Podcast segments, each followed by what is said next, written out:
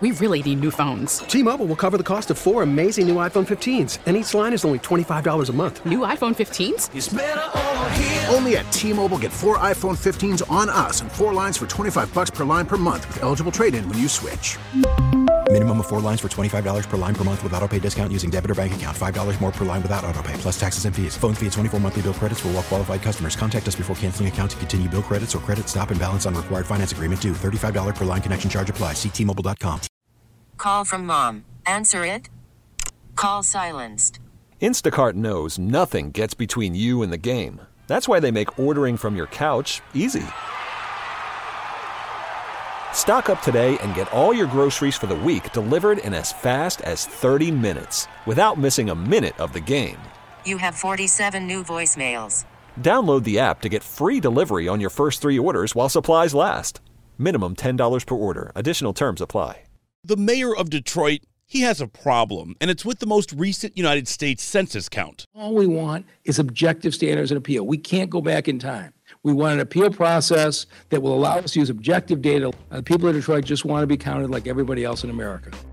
Having not quite figured out time travel, not yet, going back to 2020 is impossible. So, what other options are there for Mike Duggan in the city? This is the Daily J. I'm Zach Clark. We all know about the census, right? Every 10 years, the government sets out to physically count each American. Populations factor into political districts. The state of Michigan just lost a seat in Congress. Aside from representation, the census helps determine federal funding. The more people in a given city, the more money said city gets. Here's Ken Coleman. He's a reporter with the Michigan Advance. One of the biggest pots of money that the city receives, and a decade by decade vantage point, is U.S. Census dollars or major federal dollars that fund road repair, that are supplemental funds that can help the Department of Transportation keep buses on the road, to help the city carry out services like health service for its residents. For the last couple of years, Detroit Mayor Mike Duggan has been voicing his concerns about the census in Detroit and what he perceives to be shortcomings. Mayor Duggan continually along the way has had concerns that the 2020 census process wasn't funded the way it should have been did not have the staffing that it should have had, and at times decreased the number of folks who work on the census. And Mayor Duggan has made the argument because of that situation, the census process did not yield an accurate count. And he's just not saying it from the standpoint of his general feeling. He's using data that is collected by utilities like DTE. There is a significant study carried out by the University of Michigan that studied this process. In particular, that U of M study has pointed out what the mayor has been saying is that the census counters did not thoroughly go through communities that are hard to count. That element of being hard to count, it's really important, and we'll come back to that in a minute.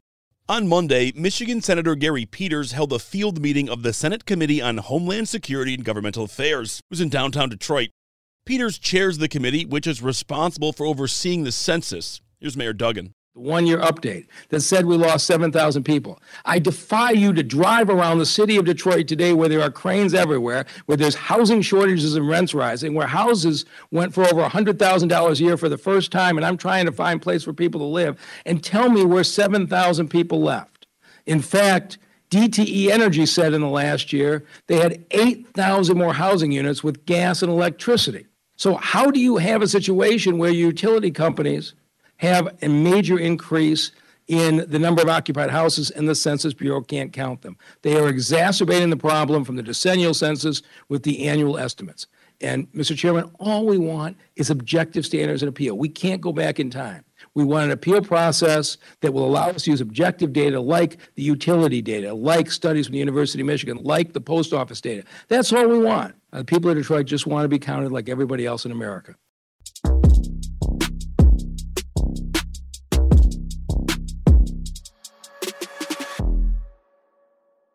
Detroit Mayor Mike Duggan has done more than just voice concerns about the census in the city. He's reached out to experts. I was surprised and puzzled when I first saw the 2020 census population count for Detroit, which was slightly less than 640,000 people. To put this in context, The 20, in 2019, the Census Bureau estimated Detroit's population to be slightly over 670,000 people. So the 2020 census was suggesting that Detroit lost about 31,000 people, or 4.6% of its population in just one year. An annual population loss on this scale would far exceed any of the annual population losses that Detroit had experienced over the previous nine years.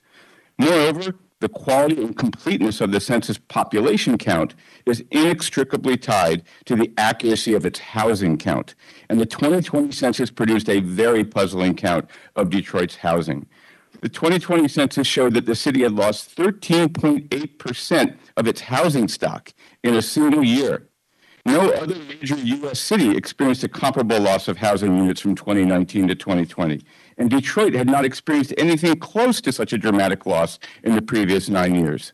That right there, that's the voice of Dr. Jeffrey Morenoff. He's a professor at the University of Michigan's Population Studies Center. He was a witness at yesterday's hearing in Detroit. Dr. Mornoff was tasked to lead an audit of the census in the city. Here is part of what he found. This audit revealed that the 2020 census undercounted the number of housing units on 70% of the census blocks that we reviewed. Simply put, the census failed to count over 78,000 housing units on these blocks. A housing audit also showed that the housing undercount was most pronounced in neighborhoods with the lowest self response rates to the 2020 census, suggesting that not enough resources were invested in field operations to complete the count. As Mayor Duggan explained in his testimony, the attached statements from 11 census workers' support, the field operation in Detroit started late ended prematurely, and was inadequately staffed and supervised. Our research also revealed that the 2020 census substantially undercounted the number of occupied housing units in 10 block groups, where we compared the census housing data to data from the U.S. Postal Service and a door to door canvass. We estimated that the 2020 census undercounted the population in these areas by 8%. If undercounts of a similar magnitude exist in a majority of the city's more than 600 block groups, the ultimate size of a population undercount could be in the tens of thousands. Our friend Ken from the Michigan Advance, he's more than just a reporter, he's a historian. So he always comes with important context. It's important to add some historical perspective in this. Mayor Mike Duggan in 2022 isn't the first mayor that has argued that Detroit has had a significant undercount. Former uh, Detroit Mayor Coleman Young sued the federal government both in 1980 and in 1990, arguing much of the same thing that Mayor Duggan is arguing today.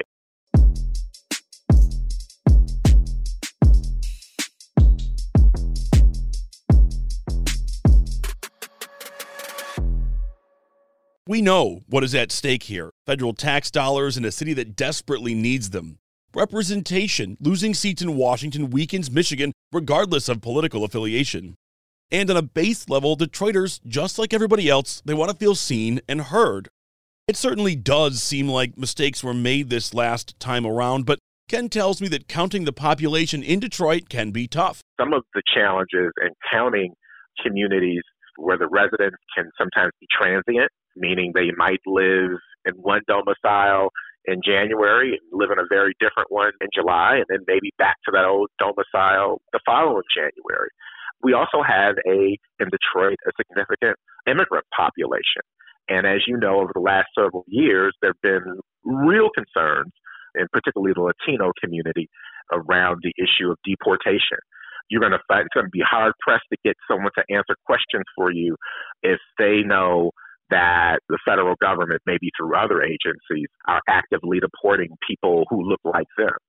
Those people may not get counted at all or may not get counted accurately. One of the representations that was made at a U.S. Senate hearing is that there isn't even a designation for people who either directly hail from or their parents or grandparents hail from northern African countries. There isn't actually really a designation that properly represents people of Arab descent. At the beginning of this podcast, we heard the mayor ask for what he believed was fair. He wants the federal government to look at the new numbers and make some adjustments. If only it were that simple. I believe that the mayor is asking for the opportunity to submit this data, have it be reviewed by the U.S. Census Department, in hopes that an adjustment can be made to to the numbers. When you begin to talk about five and seven and ten thousand and eleven thousand people potentially not being counted, that could translate into tens of millions of dollars for the city of Detroit. What's the odds that the mayor is successful? It seems like this is something that the mayor has to do. He's got to stand up for his city. He's got to make sure that things are equitable. But like, if we're betting people, like, what are the odds here? Again, looking from a historical perspective, I'm old enough to remember a Democratic mayor Coleman Young challenging the first George Bush in 1990. Same sort of process. I think one of the advantages that Mayor Mike Duggan has today is that, unlike two years ago, there is a Democratic presidential administration. That last part, it's important. There are many, including Mayor Mike Duggan, that are pointing a finger at systemic racism and the former Trump administration for cutting funding for things like the census. That is a claim, by the way, former President Donald Trump has repeatedly denied. At the end of the day, Detroit's mayor says the count was off by about 50,000 people. People, not 50,000 stats, 50,000 human beings. If that's true, the city of Detroit's funding will take a major hit and the problem will compound itself until 2030 and maybe beyond. But remember, without a time machine, a true fix, it's nearly impossible. Big thanks to Ken Coleman for his time helping with today's episode. This podcast would not be possible without the work of our digital team. Check out WWJNewsRadio.com for local news on demand 24 7, including the latest on the census in Detroit. Do you have questions, comments, or concerns about the Daily J? We want to hear from you. Send us an email at dailyj at audacy.com. That's dailyj at audacy.com. Our theme music is written and produced by Ozone Music and Sound in Southfield. I'm Zach Clark, and this is the Daily J. Thanks for listening. T-Mobile has invested billions to light up America's largest 5G network from big cities to small towns, including right here in yours. And great coverage is just the beginning. Right now, families and small businesses can save up to 20% versus AT&T and Verizon when they switch. Visit your local T-Mobile store today.